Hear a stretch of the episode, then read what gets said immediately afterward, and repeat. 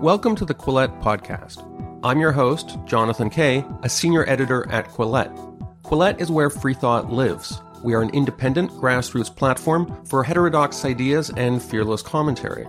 If you'd like to support the podcast, you can do so by going to Quillette.com and becoming a paid subscriber. This subscription will also give you access to all our articles and early access to Quillette social events. You do not seem to appreciate what danger Justinian causes. The Emperor is young and strong. It is madness, no less. Surely an emperor should not undertake such a task. As a common contestant, he risks his dignity as a sovereign. The Emperor is descended from illustrious stock. Nero, for example. He was no credit, certainly not to be imitated. Naturally, but then he was without the service of a counselor such as I. Is that not true?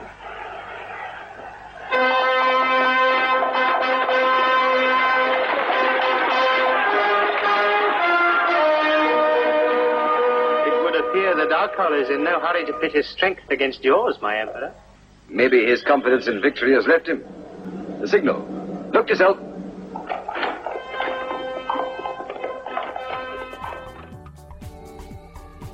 So, what you just heard was an English voiceover snippet from Theodora, Slave Empress, a poorly received Italian film from 1954 that purported to dramatize the romance between 6th century Eastern Roman Emperor Justinian and his commoner wife, Theodora, who, by the way, in real life was not actually a slave, though she was reputed to be a courtesan. Uh, Now, you may be asking yourself why a classy podcast like this would start with such an obscure and campy movie to Soundbite as an introduction to an interview with this week's very serious guest, Byzantine historian Peter Sarris, author of the great new book Justinian, Emperor, Soldier, Saint. And the answer is that I couldn't find any other better movie about Justinian to Soundbite, which, as I will discuss with Peter Sarris, who's also a history professor at the University of Cambridge when he's not writing books, is very strange given the incredible details of Justinian's life. Here was an impoverished peasant from the war torn Balkans living on the borderlands of the collapsing western half of the Roman Empire who followed his uncle to Constantinople, where both men, uncle and nephew, became soldiers and rose up to both become emperors. First the uncle, who became known to history as Emperor Justin, and then the nephew, Justinian. And this rags to riches story is just the first chapter in Justinian's remarkable life. Through a series of machinations worthy of a Game of Thrones season arc, Justinian completely upended the old aristocratic order in the snake pit of Byzantine politics, survived plots, rewrote the Roman legal canon, created magnificent architecture and rebuilt Constantinople after a huge riot, and launched invasions of Africa and Italy that did much to recapture territories that the bygone Western Roman Empire had lost for generations. But Justinian had a very dark side too. He was what we would now call a theocrat, a bigot, a homophobe, and an anti Semite, forms of intolerance that flowed from his austere Christian piety and orthodoxy. Here to discuss the good and the bad, and to help me figure out why no one in Hollywood has made a blockbuster movie about this guy yet, is the aforementioned Peter Sarris, whom I spoke to over Zoom. Here's a recording of our conversation. Professor Sarris, congratulations on the publication of your book. Thank you. Please remind our listeners how long it takes a scholarly writer to produce a book like this. Well, this was under slightly different circumstances because of COVID. So essentially, I began writing it about three years ago, but it was it was essentially written in the course of a year to all intents and purposes. Wow. It was during COVID. I, there was lockdown. Uh, I had sabbatical from my university, so I had to do something. Uh, and so, with the research libraries closed, I sort of honed in on a topic that I've been working on for 30 years or so, Justinian, and and cracked on with it. And I was quite draconian with myself in terms of how I wrote the chapters. And then the whole publication process takes longer. So it's about three years from beginning the book to its final publication. And previously, you were the author of, uh, among other things, Byzantium, a very short introduction, which seems like a contradiction in terms, but I'm guessing that to write a very short introduction of Byzantium, you need to have a very long course of study in what you're trying to summarize. Yes, I've been studying Byzantine history since I was an undergraduate. I specialized in it when I was an undergraduate back in the early 1990s. And I've been teaching it since the mid 1990s. I tend to alternate between very specialist works addressed to a specialist audience and then works addressed to the public. I, I like, I think that historians have a responsibility to try to address a public audience and to try to write as best as they can while doing that. Very short introduction to Byzantium was my first foray into that, and I really enjoyed that experience. And that, in a sense, I think was what led me ultimately to write the Justinian book. So, this is published by Basic Books, which is a popular publisher, not a university press. When you're pitching a book like this, I'm guessing editors are more familiar with uh, Western Roman emperors or the emperors of a unified empire Nero, Caligula, Constantine. The eastern half of the empire, even though it survived much longer, is kind of more muddled in people's imagination and the historical figures who populate it, including somebody like Justinian, who arguably has done maybe more to shape our present than any of the people I just named. They're more obscure in people's mind. Is is that an impediment when you're trying to publish a book like this? I think it is initially in terms of uh, sometimes engaging people outside of academia with it, but the great advantage of Justinian, and the great advantage, as it were, if you work on the Byzantine period, the early Byzantine period, so covering the disintegration of the Western Empire and then the way in which the Eastern Empire recast itself, is that Justinian and the and the emperors of that moment have a great legacy uh, in terms of the West, which editors can understand when you explain it to them, in terms of the contribution to the emergence of Western Christendom, and also a really important legacy to the East in terms of creating the circumstances out of which Islam would emerge. And it's true of my students, I think it's also true of publishers, that when you explain the connections between this world and the world of Islam, the relevance of which is very much in people's minds, then they get it. So this is a tangent, but uh, we had Orlando Figes on this podcast a couple of months ago to talk about his book on the history of Russia. And I was surprised how important Byzantine theology in Asia Minor, that part of the world, was to the creation of a Russian religious identity and Orthodox Christianity more, more generally. But again, these, these are really complicated subjects. The very word Byzantine in English language become a byword for complexity. Do you have a special challenge, maybe compared to some of your colleagues who teach Julius Caesar or Augustus or the Eastern Roman Empire? At first, it was subordinate to the Western Roman Empire, and then it became predominant.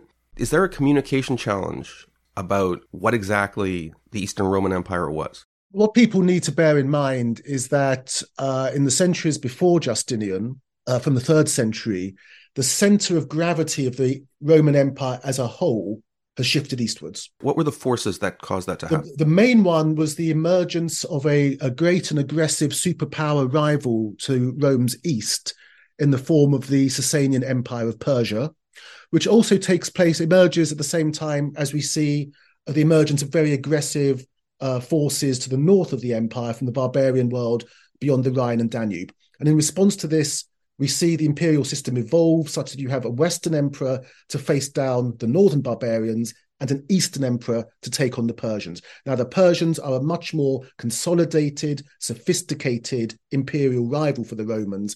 They are the prestige enemy. They're the other empire that claims universal dominion. So one ends up with a situation where the uh, the uh, senior emperor tends to be based to the east to face down the Persians, and that's a situation really from the beginning of the fourth century, end of the third century, beginning of the fourth century.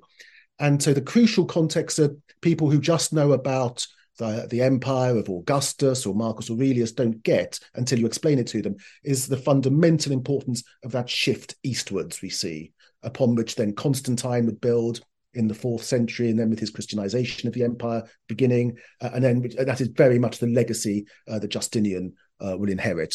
Uh, a Roman world where, although the Western Empire by that point has disappeared, a Roman Empire which has long come to be dominated from the east uh, uh, uh, uh, Uh, uh, uh, with the emperors ruling from Constantine's great foundation of Constantinople. One thing that's interesting that I learned from your book is how much the self conception of people who lived in Constantinople and the Eastern Empire more generally, how much they retain the idea of being Romans. I think Romanitas is, you know, this, the quality they had. There's one anecdote you have here where I think it was Zeno, the Isaurian, I think he had died and they were looking for a new emperor.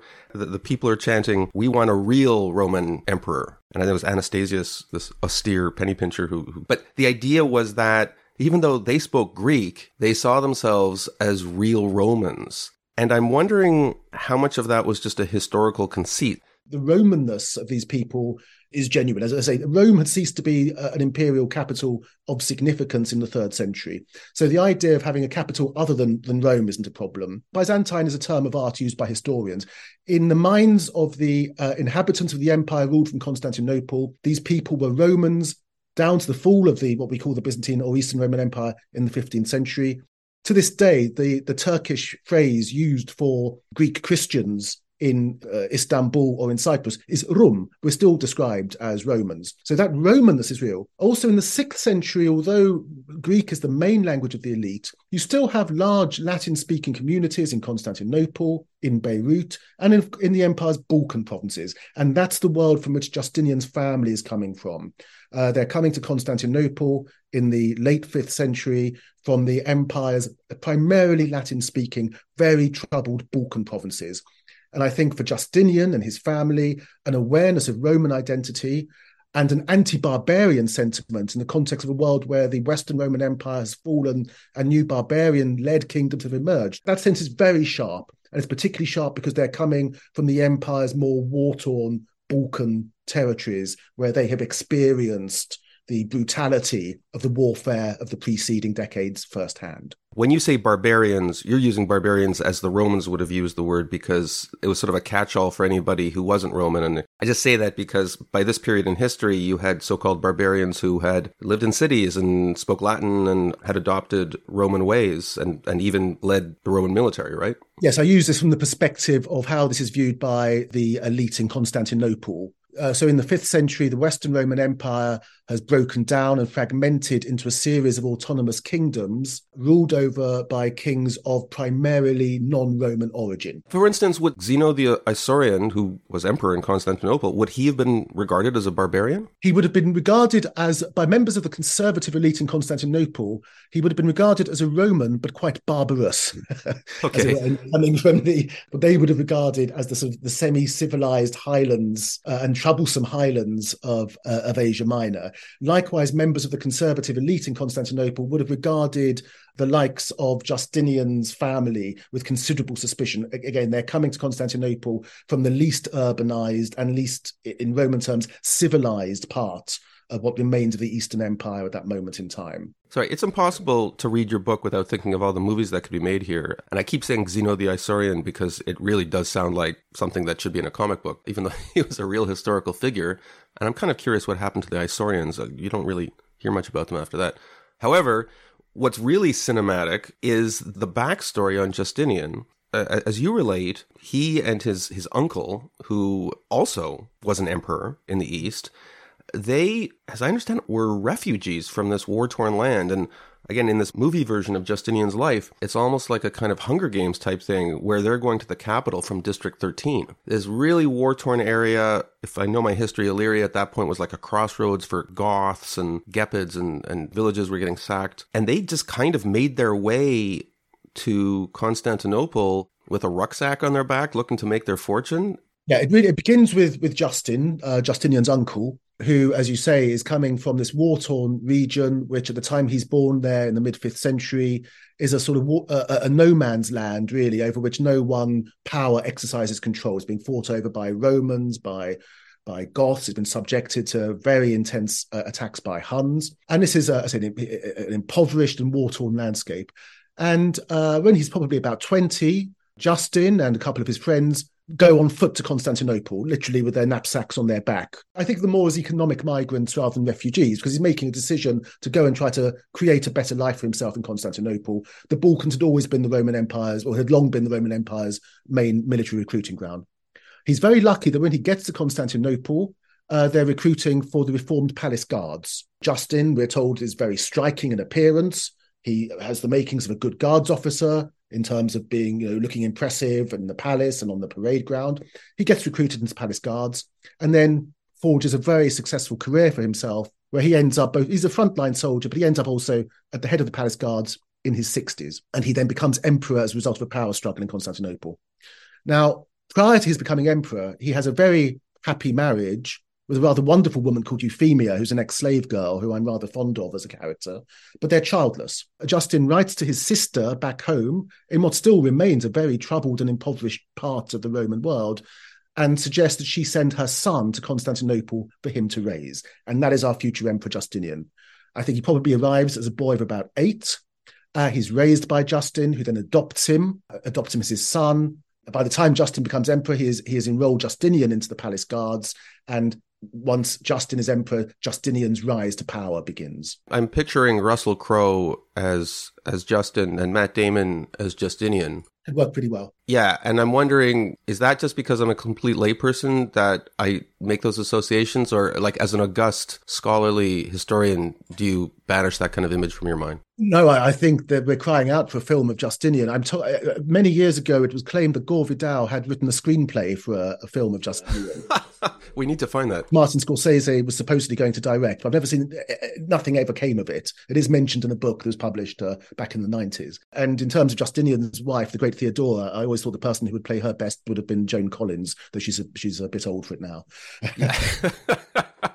well, you know, I I think she's one of our regular listeners. So one thing to emphasize here is that Justinian was not the real name of of Justinian. It bore no resemblance to his real name. That name was picked in homage to Justin, which to my modern ears is kind of weird. It's it's like you know your nephew calling himself Peteronian or something like that. It's a technical thing. So his orig- original name is Petrus. He's referred to initially as Petrus Sabatius, after his father Sabatius. And then when he's adopted by Justin, Justinus, he then becomes Justinianus, Justinian, because of the adoption. The power struggles that took place in Constantinople during this period are, are the stuff of legend and really do seem to approximate the kind of lurid story you see in, in fictional accounts like Game of Thrones and stuff like that. You describe this process the way Justin, that's Justinian's uncle, came to the throne, and it really was a bunch of dudes locked in the equivalent of a smoke filled room, deciding, well, who's going to be emperor. Justinian's rise to power is tied up with his, his uncle's rise to power. And his uncle was really old. Like you say, well, he was in his 60s. That's kind of, for our purposes, Joe Biden stuff. It's like you're in your 80s or something by the standards of that age. People, I think, usually died in their 30s or 40s. How did his uncle, who was a soldier, how did he get to become the emperor? Well, Justin, yeah, you say as you say, he's he's elderly. He's about sixty-eight when he ascends the throne. He's head of the palace guard. He knows the internal workings of the palace well. What happens is the elderly predecessor, the emperor Anastasius, dies late at night without having made any proper arrangement for his succession. He has three nephews, each one of whom could have made a good emperor. You also have various other aristocratic factions who have been waiting to try to get members of their family on the throne. As news of the emperor's death spreads, the most powerful courtly figures are summoned to the palace and they start discussing what's going to happen. As news spreads beyond the political circle in the palace, however, you also start getting massing on the streets outside the palace. The, the army, the guardsmen themselves, members of the of the circus factions, who are uh, sort of sporting associations, which many of the urban poor belong to. Much of the populations massing outside the palace, applying psychological pressure on those inside to come to a decision none of the different aristocratic factions can agree on a candidate. And so eventually, just because they're under such pressure to find an emperor, they agree on Justin as a sort of compromise candidate. I think in the expectation he won't be alive for very long. By the time he's dead, they will have arranged a, a more blue blooded emperor. And then what will eventually happen is that uh, during Justin's period, uh, as emperor, Justinian will very carefully build up a support base for himself in the Senate, on the streets of the city by being generous to the urban poor, by reaching out to elements in the hierarchy of the imperial church to try to and to successfully maneuver himself until eventually his uncle Justin appoints him as co-emperor uh, just a few months before his death. There's no clear plan that Justin initially intended his nephew to succeed him, especially if you're an elderly or vulnerable emperor. You don't want to have an obvious successor uh, uh, around whom hopes of regime change can coalesce, because then you you become very disposable. So Justin's like careful not to designate Justin Justinian his heir too early. He only really does so when actually an old war wound comes back to life, and he realizes uh, that he doesn't really have long left You mentioned the palace guards. And I think maybe a lot of people listening to this will naturally associate that with the Praetorian guards who were kingmakers in an extremely corrupt and unwholesome way back in Rome, uh, especially during the crisis of the third century. There were transfers of power in Rome that were literally just auctions where the Praetorian guards were were auctioning off the post of emperor.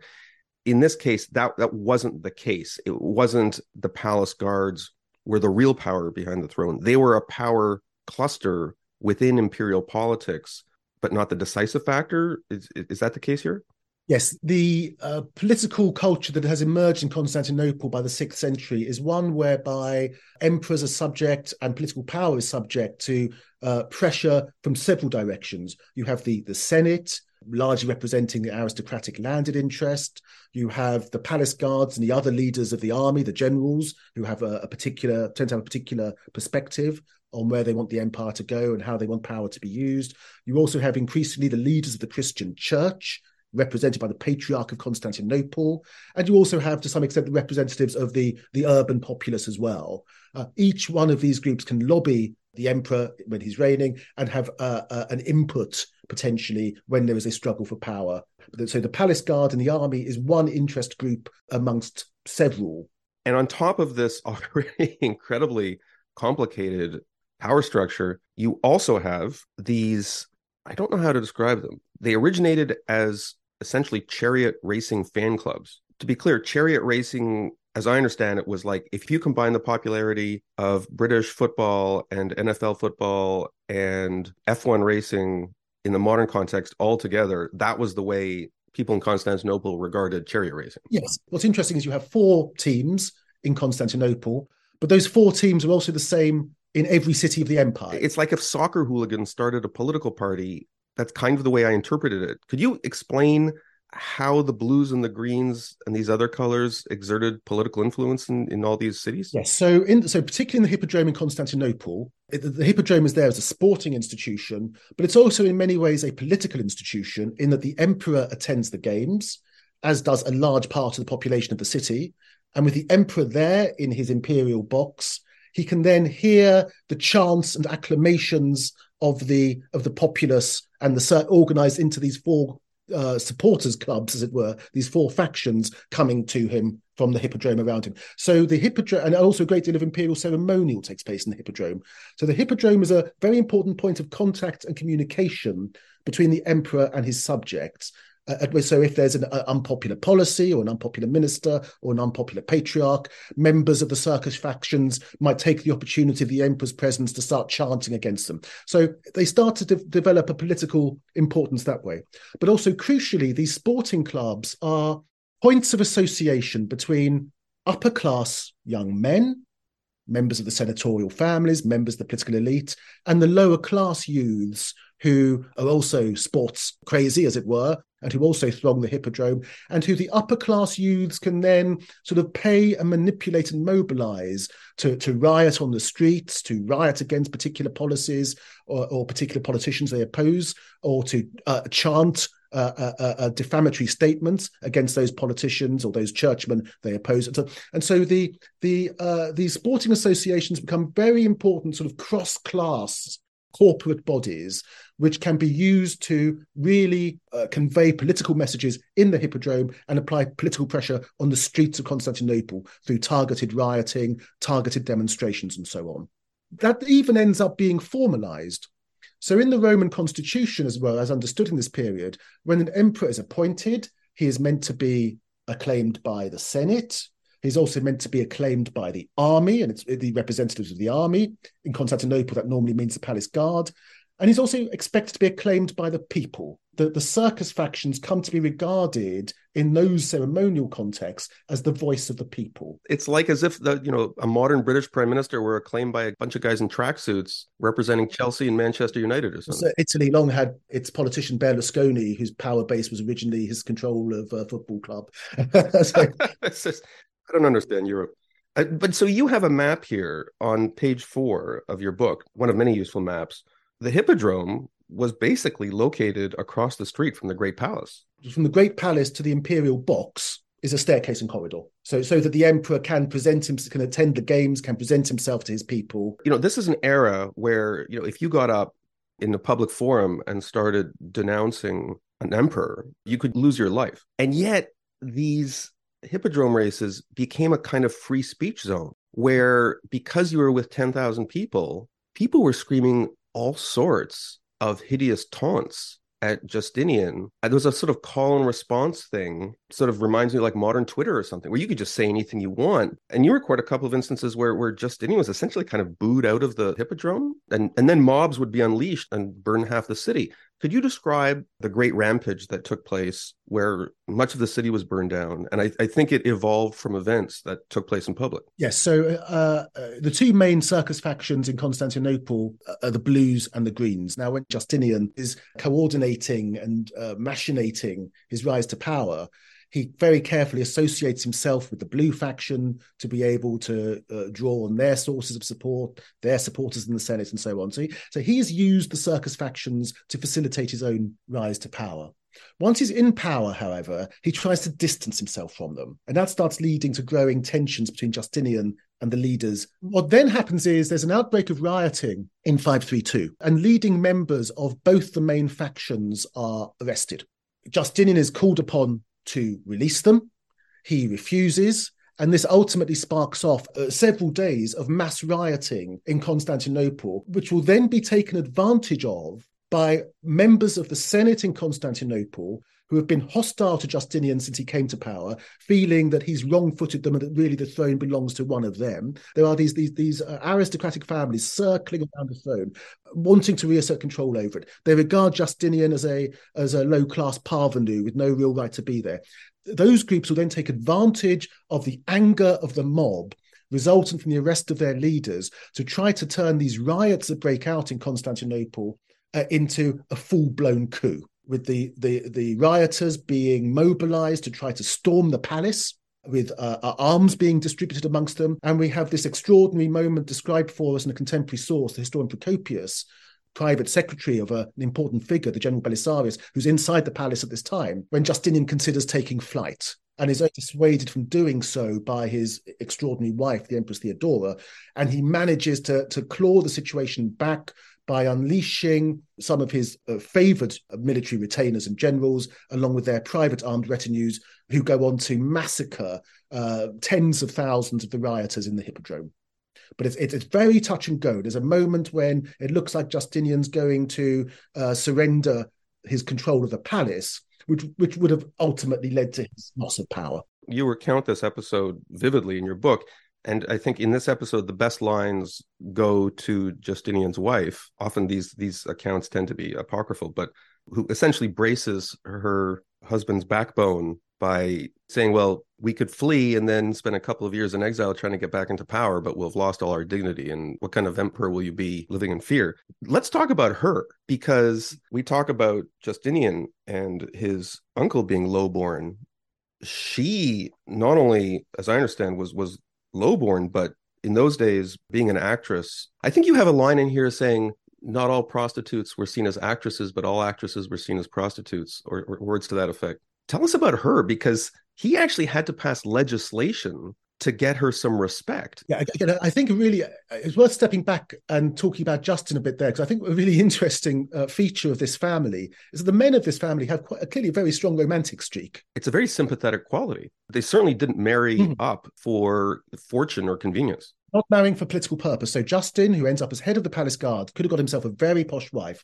Instead, he marries an ex-slave girl uh, who is a very formidable and rather splendid character in her own right, the Empress Euphemia. In the film, I would I would have wanted her played by the British actress Barbara Windsor, if you know who she is. Justinian, uh, likewise, marries in middle age, clearly for love rather than out of political design. This, this extraordinary woman, hmm. Theodora, mm. Now, we're told by sources both pro Theodora and anti Theodora that in her childhood she'd been forced into prostitution. Her father had been a, a, bear keeper, had been looking after the bears in the Hippodrome of Constantinople on behalf of uh, one of the circus factions. Uh, he then dies, throwing the family into poverty, and um, she uh, and her uh, siblings are forced certainly to dance on the stage in the Hippodrome, where you have these theatrical and pantomimic performances, but also we're told uh, to to sell her body. She ends up being the uh, the concubine, uh, the sort of mistress of uh, a Roman governor who takes her to near Egypt, who, where he then abandons her with with a child. Wow. And she has to then get herself back through Alexandria, through Egypt, through Syria to Constantinople. During the course of that, she seems to discover religion and she becomes very pious. When she gets to Constantinople, she meets up with Justinian. They have a connection, probably via the Blue Circus faction, which they have in common. But also, I think what draws them together at that point is their shared sense of piety. Justinian is obsessed with religion, obsessed with theology. She has discovered religion in a rather more, I think, emotive and uh, personal way. And they then form this extraordinary bond. Now, they're living together. It's before Justinian's emperor. They're living together by about 521, probably. But the problem here is his mother, Euphemia, the, the ex slave girl, who clearly doesn't think that Theodora is good enough for her son. Which is kind of ironic. Maybe like some of the critics, she doesn't believe that this woman has really found religion to nearly the extent that she claims. Our sources tell us that Justinian, like Justin, is handsome. You know, he's unmarried, he's getting a bit middle aged, but still, maybe one reason he hasn't got married yet is because his mother's being so difficult. Who knows? This, this, this isn't unknown. Justinian uh, can't marry her until, first of all, his mother dies which she does. But then also the law has to be changed because by that by that point he has been given senatorial status, and senators aren't allowed to marry women who have been involved in what are regarded as disgraceful uh, professions, such as acting. So he has to persuade Justin, his his adopted father, to change the law so that he can then marry Theodora. Now, of course, Theodore Theodora's probably lobbied for this, but what's really impressive with Theodora, I think, I think, I think the, the, the bond between them is very important. And for the period that she is alive, Justinian presents this as a joint rule when he is emperor. He's reigning with her. He consults her on policy. She clearly lobbies him on policy. And she clearly lobbies him on policy in order to make life better, not just for her, to allowing her to, to marry him, but women like her. So we see lots of uh, important legislation cracking down on human trafficking, cracking down on people who force poor girls into prostitution, cracking down on those who won't allow actresses to give up their careers on the stage and choose a new path. And there's a lot of very what we would think of as liberal legislation. Yeah, women and the the poor and orphans, and quite a lot of that I think we can ascribe to the influence of this extraordinary woman, Theodora. By the end of the book, in, there are many aspects of Justinian I find deeply troubling. Spoiler alert, Jews. Uh, yeah, absolutely. And uh, he is deeply persecutory, he is deeply intolerant. But Theodora, uh, I came away feeling immense admiration for and warmth towards. Thanks for listening to the Quillette podcast. Just a quick interruption so I can remind you that Quillette is also something you read, not just listen to. If you go to our website, quillette.com, this week, you will find a wide selection of great essays, including more long form history from Herbert Bushman, who you'll know from the Dark Ages series. Some other gems include Susie Linfield's essay, The Return of the Progressive Atrocity, and Christina Buttons' widely read piece, Hamas Cheerleaders Are All Over Instagram. And now, back to the Quillette podcast. One source you draw upon at, at some length in your book is the surviving correspondence between Justinian and the Pope, uh, or I guess several popes. He's a complicated figure because when you describe his rise to power and his cynical and effective use of populist politics among the circus factions, there's this Machiavellian quality to him, and you see him as this kind of very cold blooded, cynical actor. But then in these letters that he writes to the Pope, he's almost like a schoolboy demonstrating his knowledge of the Bible and writing almost like obsessively to the Pope. At some points, like kind of urging the Pope on to greater rigor in his application of Christian dogma. Was he a believing Christian his entire life? The most consistent thread and theme across the entirety of Justinian's life, insofar as we can document it, is his fascination with religion and his deep sense of Christian piety. I think this informs his ruthlessness because he feels that he is motivated by a higher responsibility to morally cleanse the Roman Empire. In the modern idiom, was he a theocrat? He what he he's desperate to bring to completion the mission initiated by Constantine to Christianize the Roman state. There's a very deep rooted sense in the early sixth century felt by many Christians that divine judgment is imminent and that mankind has to prepare itself for judgment. And one reason why, and I think this informs Justinian's awareness and his sense of urgency, which is a very strong theme of his vision. But let's say he's, but the, the, letters to the Pope he's writing, he's writing before he's emperor, he's writing when he's just a guardsman. His uncles become emperor. They're try, they're in, involved in complicated theological discussions with the Pope in Constantinople. But Justinian's trying to get in on the act and is showing his own knowledge and fascination with theology, and that is there to the end of his reign. But it is a a ruthlessness. He he feels rather like some modern tyrants that a great deal of bloodshed and cruelty is justified by a, his higher sense of moral purpose and mission and his commitment to what he believes to be the collective spiritual good of Christianizing Roman society and preparing mankind for judgment. And this informs our understanding of his architectural legacy, preeminent among his works being the Hagia Sophia. You linger on that, and rightly.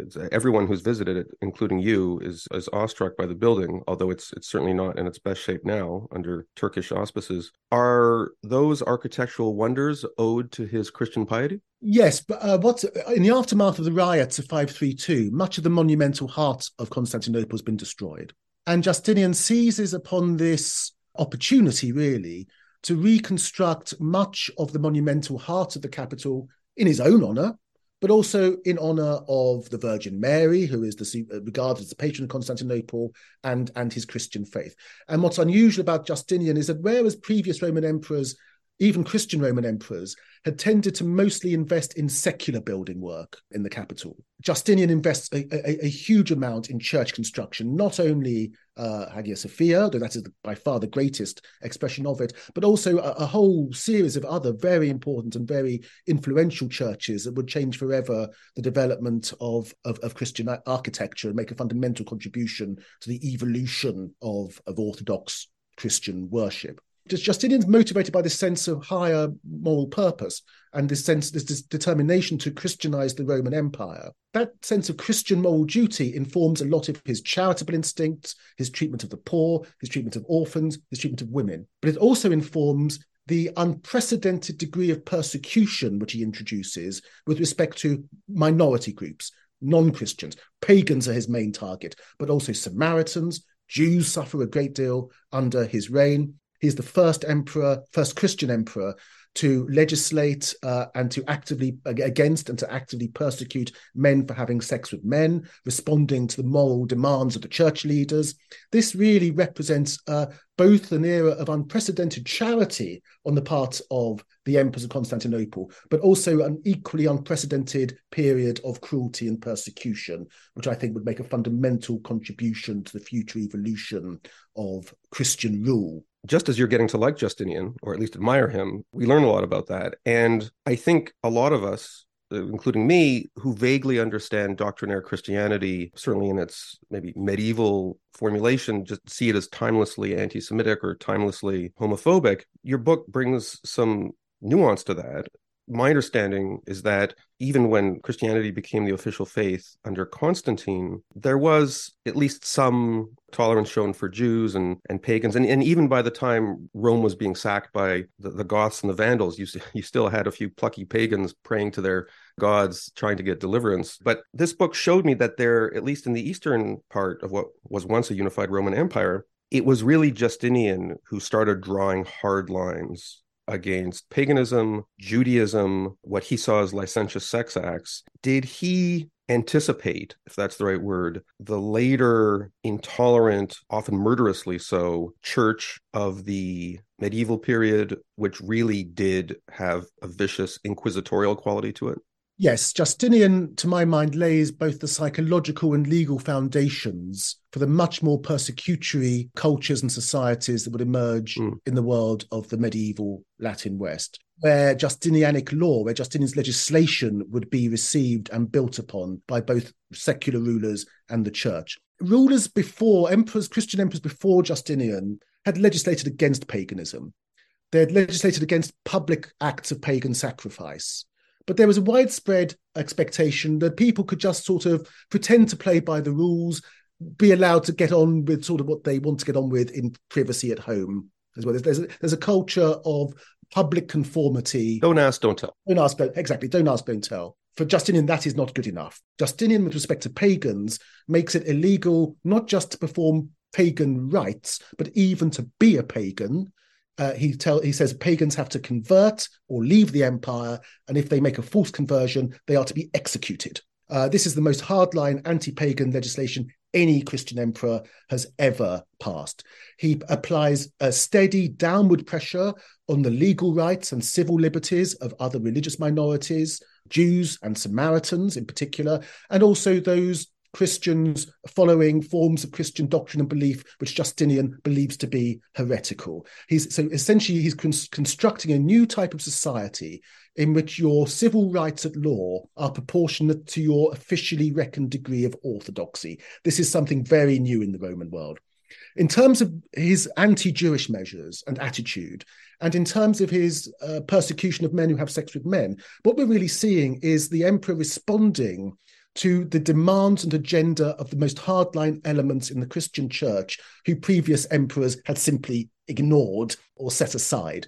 So, in the fifth century um, legislation of Christian emperors, it's made clear that the empire has Christianity as its official religion, but Judaism is granted the status of a permitted sect or a permitted religion. And that gives a lot of legal protection to the emperor's many Jewish subjects.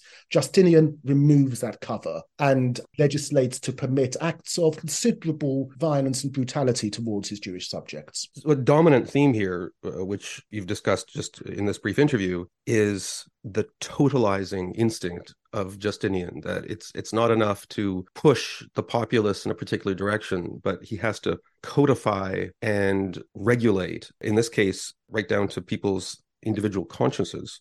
He took the same approach more famously to law under his Justinian Code, which, as you describe in the book, uh, Justinian didn't personally write the Justinian Code, but he did marshal the services of preeminent legal minds in his empire and accomplish this in an incredibly short amount of time. Is it accurate to say that, legally speaking, his legacy is felt to the present day in the law books, particularly civil law jurisdictions? Absolutely. So the explosion of legal activity when he becomes emperor is really very striking. But alongside that explosion of new legislation, he also codifies and condenses and boils down the entire inherited body of Roman law. Which was a mess, as I understand, was a complete mess. There's so much legal science and material in circulation. It's very hard for people to work out what the law on any given topic or situation is. Justinian takes this in hand and in a series of uh, codification projects, the Codex, the Digest, and then he has a, a sort of new textbook for the law, the Institute he boils down this this, this massive inherited material. Uh, so if we take the digest, which is codification of the writings of the legal uh, scholars, the jurists, he reduces that material by 95% into a new condensed and Christianized 5% of the Roman law. Now, what's really important is that the way in which Roman law is then transmitted to posterity is entirely as it leaves the hands of Justinian's law commissioners. And that Justinianic Roman law will then form the basis of the legal system that will operate across the entirety of Europe, apart from England, uh, until the age of Napoleon. And even then, what Napoleon is doing is recodifying essentially Justinianic Roman law in a slightly new form. So, so uh, the civilian systems that still uh, apply in much of the world today ultimately go back to the efforts of Justinian and his extraordinary law commissioners. This is one of the reasons why I, I don't understand why he doesn't get more historical attention as compared to some of the more Western Roman figures. I think part of it is that, as it were, I say Justinian is an autocrat and a man of profound and intolerant faith uh, who determines not just how Roman law will be transmitted to posterity, but also how Christian orthodoxy, how Christian theology will be received in the Middle Ages. Now, a, a crucial point here is the Enlightenment in the 18th century, the great age of reason, the era of the philosophe. Uh, who uh, are kicking against and reacting against what they regard as the obscurantism of, of religion. And I think Justinian is, is too religious a figure to be regarded as anything other than the epitome of obscurantist tyranny on the hmm. part of the, the thinkers of the Enlightenment. And that then I think informs a great deal of how he is regarded by posterity thereafter. It's very hard to take a romantic view of Justinian, uh, in part because there's so much surviving documentation. He's one of these people who's hard to mythologize because he himself was so pathologically legislative he pronounced decrees on all sorts of things, like um, right down to sort of what kind of circus clown, you know, what sort of salary he'd be paid by various factions. This is why some people have sometimes compared him to to Stalin, and, and I think so. Justinian is is very much a figure of obsession on the part of admirers of Vladimir Putin in Russia. Mm. Justinian has an obsession with the minutiae of government, and even as you say, the fine detail of what levels to pay are going to go to provincial administrators on the fringes of empire, and he has a totalizing view of Roman society, such that we see him legislating on pretty much every aspect of, of, of life as lived in sixth century Byzantium. And uh, and I say, and we, we hear the emperor's voice here. In this legislation, there are connecting themes and motifs which we can trace in his earlier letters to the Pope, which we can trace in his, his the, the theological works emanating from his court. I say there's a, there's a personal contribution here on the part of the emperor. Well, you again make some inferences based on the wording of some of the legislation when it has a particularly hectoring or didactic quality, you tend to ascribe it to his personal hand. Yes, always in a hurry. He's when, when constantly hurrying people along. As I say, there is uh, this this this this urgency, which, which isn't always to his advantage. So the first version of, of his code is completed in too much of a hurry and has to be done again. Again, the, the building of Hagia Sophia is in places a bit structurally ramshackle, and the eastern arch of it will collapse and bring down the dome in 558. Admittedly, there's a, a, an earthquake involved, but again, there is an inference that his constant egging people along, his constant hurrying of them, doesn't always have beneficial consequences. You have a great detail about the Hagia Sophia, which I didn't realize, where they were so desperate for structural underpinnings that they they brought in columns and and other uh, elements from you know, they sort of cannibalized it from other structures. Is it true that there, there's pagan uh, monuments buried down in the basement, but they turn them upside down just to illustrate you're just here as a supporting column, not because we like you? In his rebuilding after the, the riots in 532, one thing he does, I think that, that clearly during those riots, there's a moment in the palace when they were running out of supplies. And what he'd built adjacent to the palace is a massive underground system to supply it with water. Visit this still in Istanbul today. The, the Roman, eh, the, the, Roman Latin name for it is the Cisterna Basilica. It's just adjacent uh, today to Hagia Sophia. And, and in that, as you say, they cannibalize pagan statues of gorgons and other mythological figures, which you can still see amidst the watery remains of this cistern. But the stonemasons do indeed appear to have deliberately placed them upside down or on their side, I think perhaps to try to capture their demonic or uh, magical properties and stop them seeping out, as it were. I mean, I, I had high hopes for this movie earlier. They're even higher now because there's a big Dan Brown component coming here where the devil's eyes are going to start to glow. My favorite Dan Brown element is that uh, one of the most fascinating literary sources we have for Justinian's reign is we have this character Procopius, who is secretary to Justinian's general Belisarius, who writes a very public and, and brilliant history of Justinian's military campaigns. But at the same time, he also writes a secret work in which yes. he denounces the emperor, the so-called secret history or anecdota, and that is discovered 400 years ago in the Vatican archives.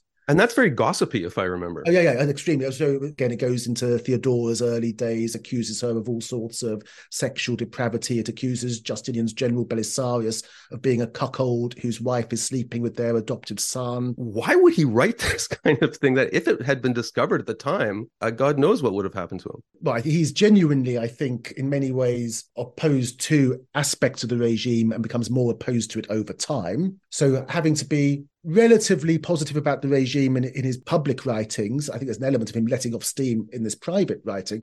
But also, I think perhaps more significantly, we always know that there are uh, wealthy, well connected anti Justinian elements at court. And it may well be that, that works like this are being commissioned or sponsored by them, perhaps with a view to these texts then being released upon Justinian's death.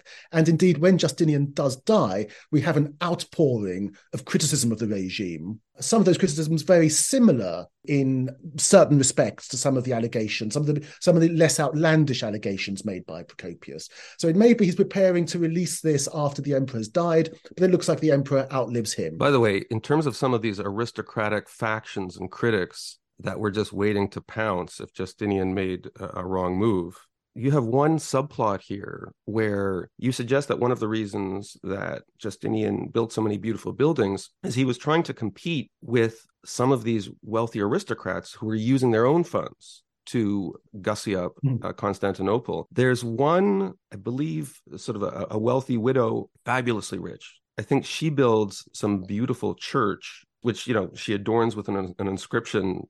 People in those days weren't very humble. Justinian at one point, I think, created a whole town in Illyria devoted to to his cult. And in, in my mind, she sort of uh, would be played by Maggie Smith, yeah. Yeah. she was seen as a power center. Could you describe? You alluded to it earlier. Some of the the scheming that was going on all this time, like just Justinian's writing his codes, he's conducting military campaigns, which we'll talk about. But all this time, there's these aristocratic factions. Did they ever stop plotting against him? And, and tell us a little bit about this woman uh, who seemed to be behind a lot of it. When Justinian first comes to power, a major figure in Constantinople is this woman, Anicia Juliana, who herself is the descendant of Western Roman emperors. She is married to a very important figure in the political uh, world of Constantinople. Uh, she feels that her bloodline or members of her of her dynasty have a very strong claim on the throne, and in order to make clear their political presence in the capital, she funds the building of a huge church uh, known as Saint Polyeuctus, which until Justinian rebuilds Hagia Sophia appears to be probably the largest church in the capital, or certainly one of the largest churches in the capital. And he and Theodora built, and as you say, there's this inscription in it where she goes on about her noble lineage and uh, uh, conveying the importance of her bloodline and household. And what's interesting is that Justinian and Theodora either before or about the same time as the construction of Hagia Sophia, built this other marvelous church. It's, it's probably before Hagia Sophia. This other marvelous church called uh, the Church of Saint Sergius and Bacchus, which has an inscription which is clearly refuting everything she, uh, Anicia Juliana, has put in her inscription, saying uh, how about previous people have have engaged in in sort of vanity projects.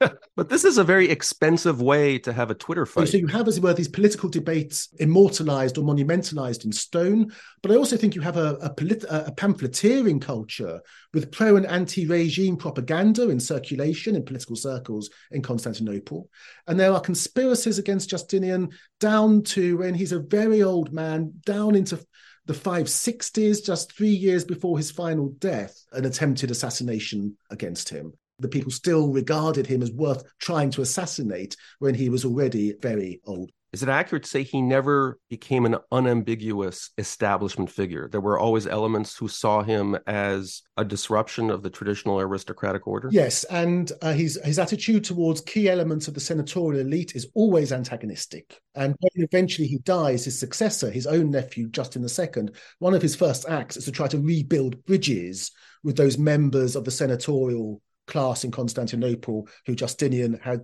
consistently alienated and sought to contain. It's a testament to how fascinating Justinian's life was that we've managed to talk all this time without even mentioning what most other people in the Mediterranean basin would have regarded as the most important feature of especially his early rule, which is that he set loose a successful military campaign in North Africa and for a time in Italy to reclaim, if that's the right word, for the Roman or at least quasi Roman world, a lot of territory that had been lost during the fourth and fifth centuries to barbarians, Goths and Vandals in particular. And there's this other protagonist, Belisarius, who, at Justinian's command, launched this incredibly complicated amphibious assault on North Africa, destroyed the Vandal kingdom that had been built there on the ruins of the old Roman civilization, and then went on to attack Sicily and uh, confront Theodoric's, he had died by now, old regime in Italy.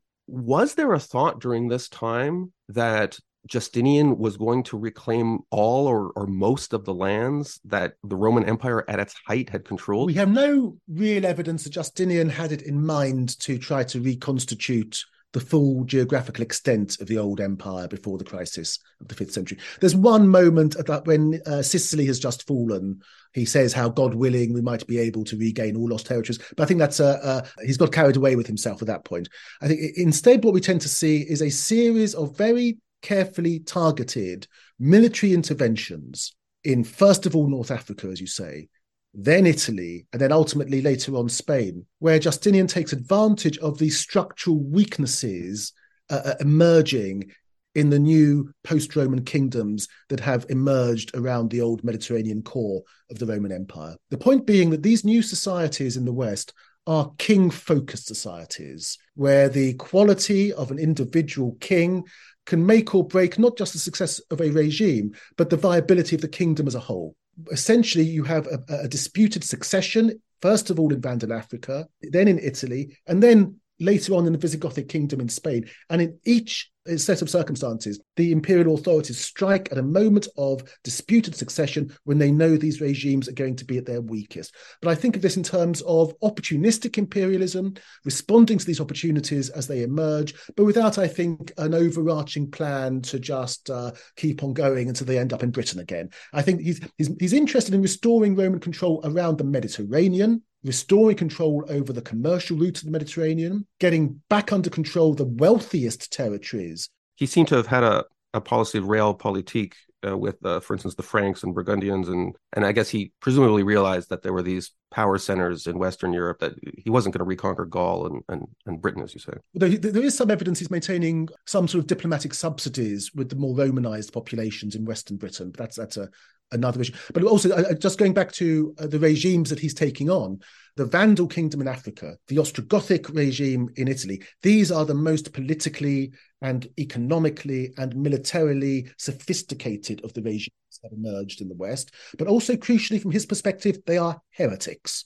They are followers of a form of Christianity which he regards as heretical. So I think there is a an imperialist mindset of restoring Roman rule to rightly Roman territory. But once again, his his sense of Christian mission here is crucial, and he will destroy the most important of the so-called Arian kingdoms. Yeah, so let's talk about Arianism. It plays a strong role not only in this book, but Peter Heather has a book called Christendom. Fortunately, it came out after I wrote my one, so I'm very annoyed about that. Look, I don't want to get too much into the Arian heresy because it's fabulously complex. And I guess the easiest way to explain it is this was theologians during this historical period arguing about the nature of Christ, how much of Christ was was in the form of flesh and the relationship with God and the divine preeminence as between God and, and Jesus. I'm not equipped to have this discussion. However, for our purposes, this super complicated theological discussion, which played out over generations, and there was the, the Schism, I think it was called. It took different forms. To some extent, it was a proxy for power struggle between different Christian centers.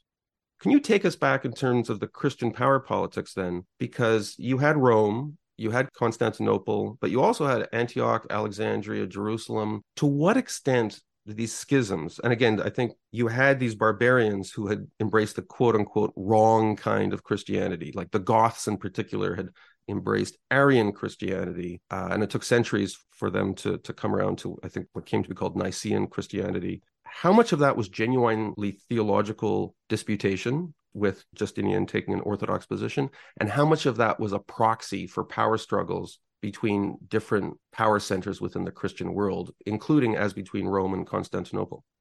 I think there are two aspects here. I think first of all, there's the dispute which the Arian dispute concerns, which is the relate the relationship of God the Father to God the Son within the Trinity.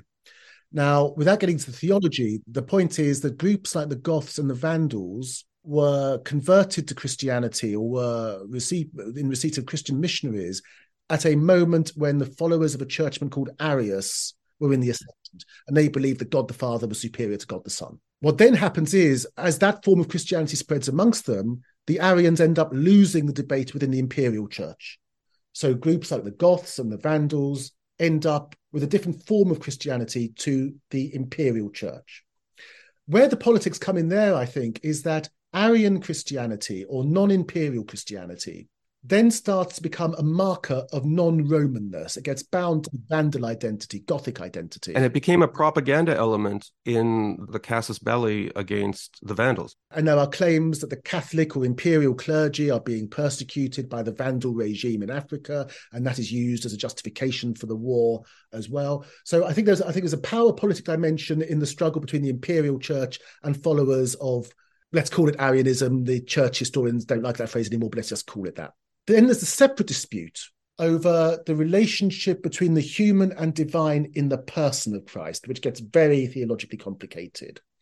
Here, I think in Justinian's period, this is bound up with institutional authority in that the church council at which a particular definition of the faith, which comes to be regarded by Justinian as orthodox, was established, also establishes the authority of the Pope as the uh, as having a, suprem- a, supremacy of honor in the church, and also builds up the power of the Patriarch of Constantinople. The Council of Chalcedon.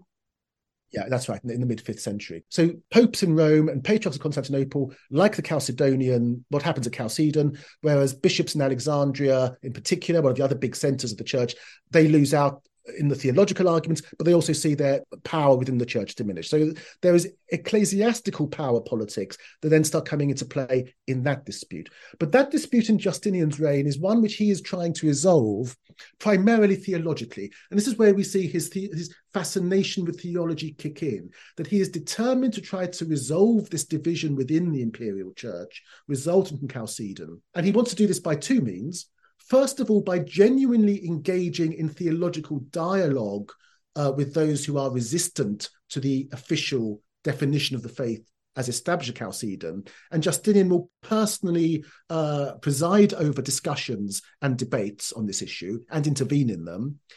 But then ultimately, he'll say, okay, i have tried to reason with you people. If you won't accept the line that is now agreed I will expel all bishops who refuse to acknowledge the definition of the faith from the church. So he will engage with the ideas, but he will ultimately crack down on those who, as individuals, prove to be resistant to imperial authority as expressed by the church councils. And that's part of the contradiction of this man that he's he's obsessed with ideas and is willing to engage in theological discussion, but is ultimately deeply intolerant of those who at the end of the day simply will not acknowledge his authority or, and that of the empire. I'm wondering if you could comment on how his behavior compares to that of Constantine, who, who several centuries before attended the Council of Nicaea, but in a maybe more humble capacity, uh, maybe more as observer, participated somewhat, but was kind of just taking his cues from what the bishops decided Yes. So, so, the first council of the church to thrash out these theological issues had been presided over by Constantine at Nicaea in 325.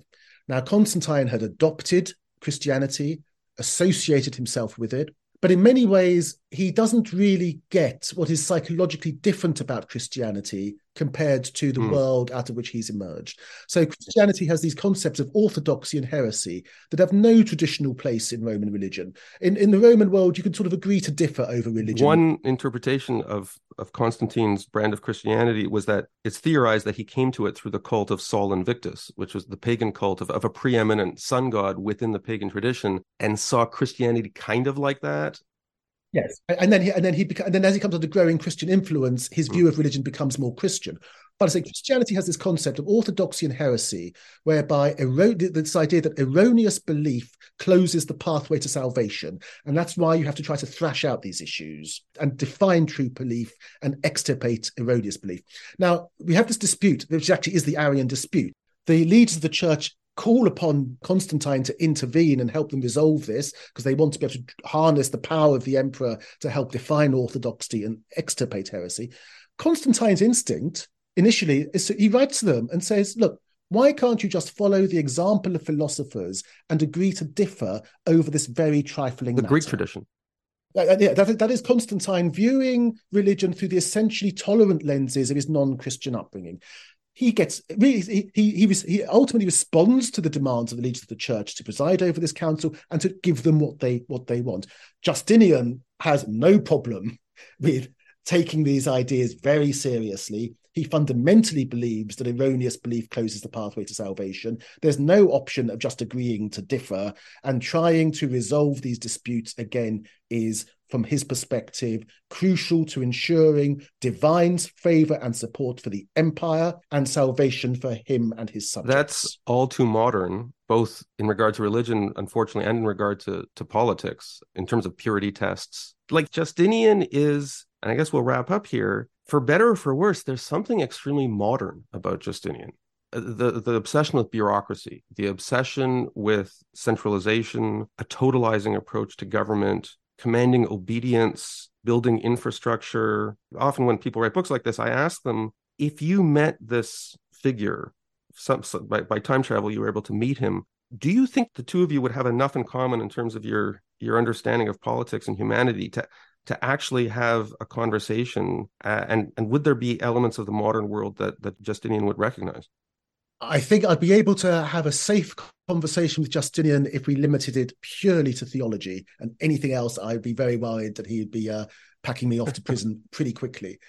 I think he is in many ways the the uh, archetype of the modern autocrat. What he lacks, probably for the to the good fortune of many of his subjects, especially the religious minorities, were of course the modern autocrats' technologies of repression and coercion and means of communication.